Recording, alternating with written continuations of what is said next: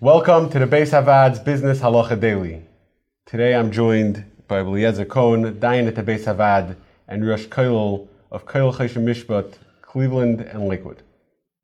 Ruven owns a camp, and he had once again a successful registration season where he got you know his registration fees and all the applications. A short while later, one parent calls him up, says, "You know what, my uncle." I don't want him to go to this camp. All his friends are going to a different camp. We want to go there. Does he have to let them back out from coming to camp?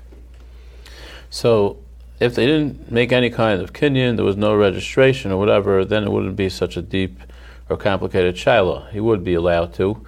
Um, there could be a question of tarumis, but generally speaking, there would be no uh, penalty.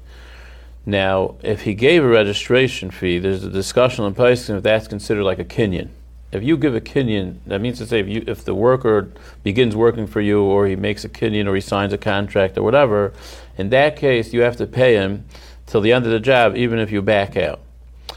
A registration fee is a discussion is that just a security, is that just a safeguard? Or the intention is like a kinyan kesef, where you're actually buying, you're paying him like at the beginning of the job which is schiras and working for someone is actually one of the things that could be nikna bekesef because Chazal didn't make a by schiras pa'ilim, didn't see his rights. So a registration fee would be unclear, and whenever you have something that's unclear, we say kimli mochzik. You can't take away, uh, you can't charge the parent to pay for the rest of the summer.